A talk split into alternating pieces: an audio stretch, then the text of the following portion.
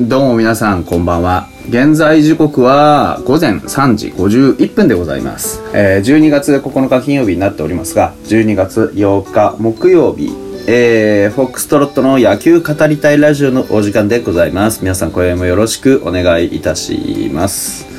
はい。まあ連日ワールドカップで盛り上がったりしてるうちに契約更改もちょくちょくと進んでおりますが、まあ進んでないものが1件ありましてですね、えー、近藤健介の去就 でございます。吉田正尚がね、あの、ハイパースピード決着ということで、まあどうやらレッドソックスに巨大な金額で、えー、ポスティング、えーまあ決まりということで、あのね、えー超有名代理人の方がついて、で、まあ、ほぼ確定という流れになっておりまして。で、そのスピード決着の裏で、こう、のらりくらりとしながらね、もう、あの、パリーグ5球団による争奪戦になっているという話の、あの、近藤健介ですけれども、で、じゃあね、話何か聞いて決めたのかっていうと、まあ、ほぼ全球団から話はもうすでに聞いていると、まあ、複数、球団によっては複数回話を聞いているという状況のようですよ。で、ファイターズの、あの、吉村チーム統括本部長の話、えー海外フリーエージェント権を行使した近藤健介との残留交渉について言及したと。見直した条件の再提示は済ませてあり、えー時間がかかるというニュアンスじゃないかなと、検討するという決められないという返答と、進捗状況を説明したと。あーで、まあ、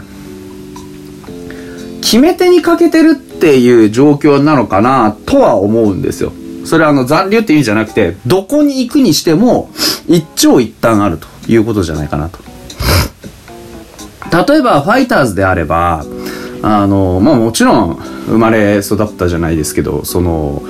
ね、今現在所属している球団として北海道、それからエスコンフィールドでやりたいっていう気持ちは強くあるんだろうと思うし、で、ホークスであろうとすれば、ね、お金の問題はすごいけど、やはり、ね、あのー自分の行きたい、こう、場所ではないっていうことが多いでしょうね。うん。まあ、逆にこう、オリックスですと人の部分ね、元ファイターズのコーチいっぱいいますし、吉井さんもいます。うん。ただまあ、これも場所の問題がある。で、ね、あの、ロッテ、今度場所はいいけど、例えば、あまあ、金額だったりとか、ね、あの、環境だったりっていうところでしょうね。うん。うん、だから、まあ、あのーライオンズにしてもね、うん、ライオンズだって当然欲しいでしょうけど、ね、環境的な面、それから金額的な面で、とかっていろいろ考えてるわけですよね。あとどこだ？楽天か。まあ、楽天なんかはね、あのーお金は出すかもしれませんけど、まあ、外野手事情とかっていうところを考えた時に、まあね、西川もいますし、悪くないのかななんていう気もしますけれども、そういうのを求めてるかどうかが違いますね、今度ね。にこう、漏れ伝わってくるところだと、近藤健介は、あの、お子さんのまあやはりね、環境、住環境というところで、関東圏でやりたいという気持ちを持っているというような話は伝わってきているところだと思うんですけれども。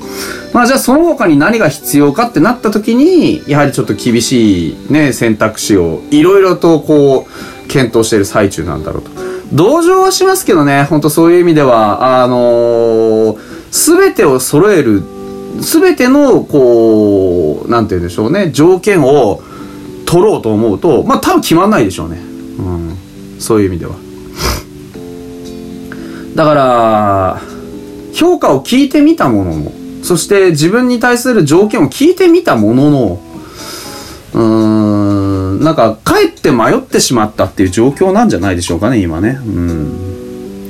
だから、まあね、自主練しながらいろいろ考えてるんでしょうけど、そういうふうにこう、迷ってしまうっていうことは、やはりこう、どの球団の提案にも魅力があるっていうわけで、じゃあ今度はもう何が自分の中で一番プライオリティが高いか、優先順位が高いかっていうことを、まだ認識できずにいるってことでしょうね。何においても、もうもちろんどんな条件だろうと、やっぱり子供が大事なんだよってなったら、1も2もなく多分ロッテが西武だと思うんです。う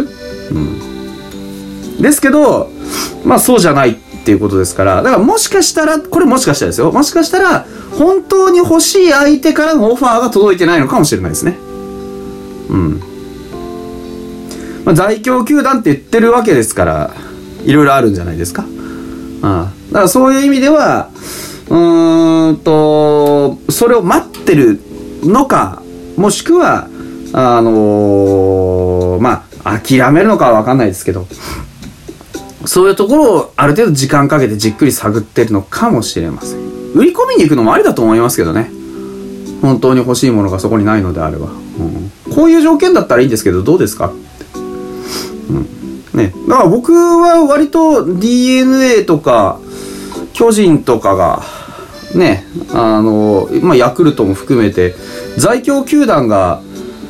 入って手を挙げたらコロッと転がりそうな気がしますけどね。うん、セリーグのね。そんな気がします。まあ、なんでかはわかんないけどね。うん。な、何をそんなに悩んでるのかっていうところだと。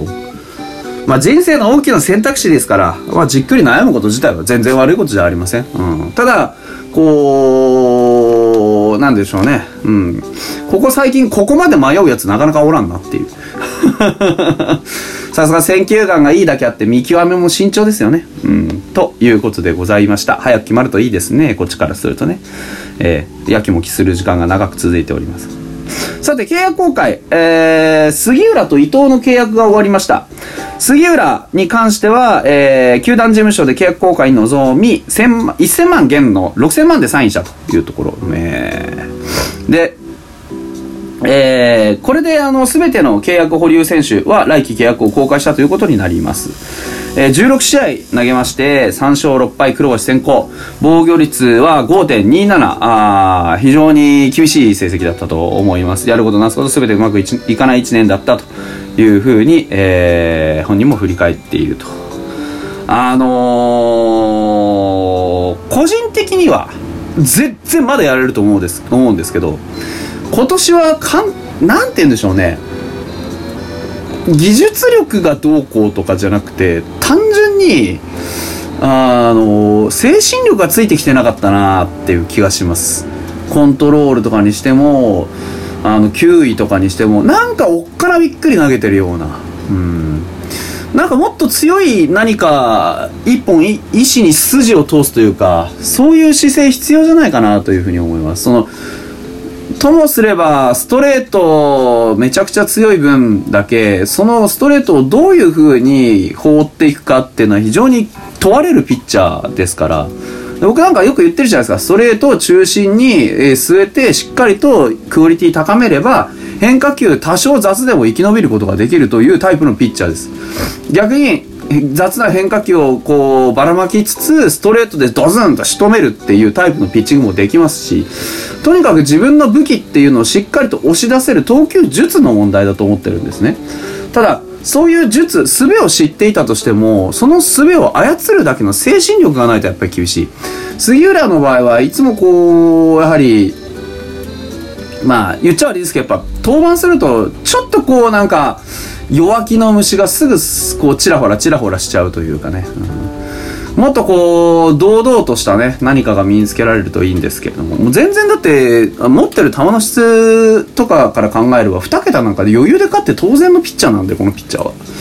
うん。まあ、体が万全なのであればあ、まあ、間違いなくやってくれるはずなんですけれどもね、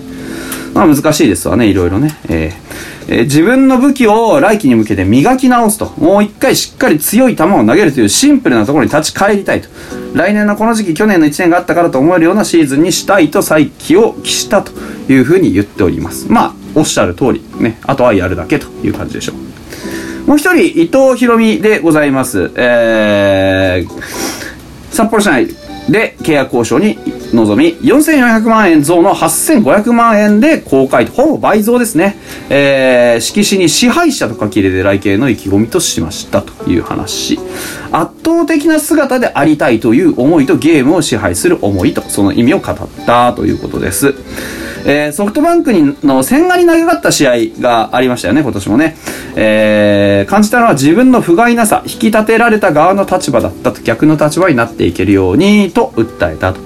えー、今季は26試合登板、10勝9敗1セーブ、防御率2.95。えー、球団としては西崎幸宏以来、えー、34年ぶりとなる新人で2桁連続、あ、2, 2年連続2桁勝利ということでございます。来季へチームで一番勝つことを目標にして、その中で絶対的エースになると飛躍を誓うというとこ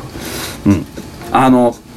まだ絶対的なものがないですよね。うん、い僕はあの初年度の伊藤君の方が投球スタイルとしてはすごく良かったと思っています。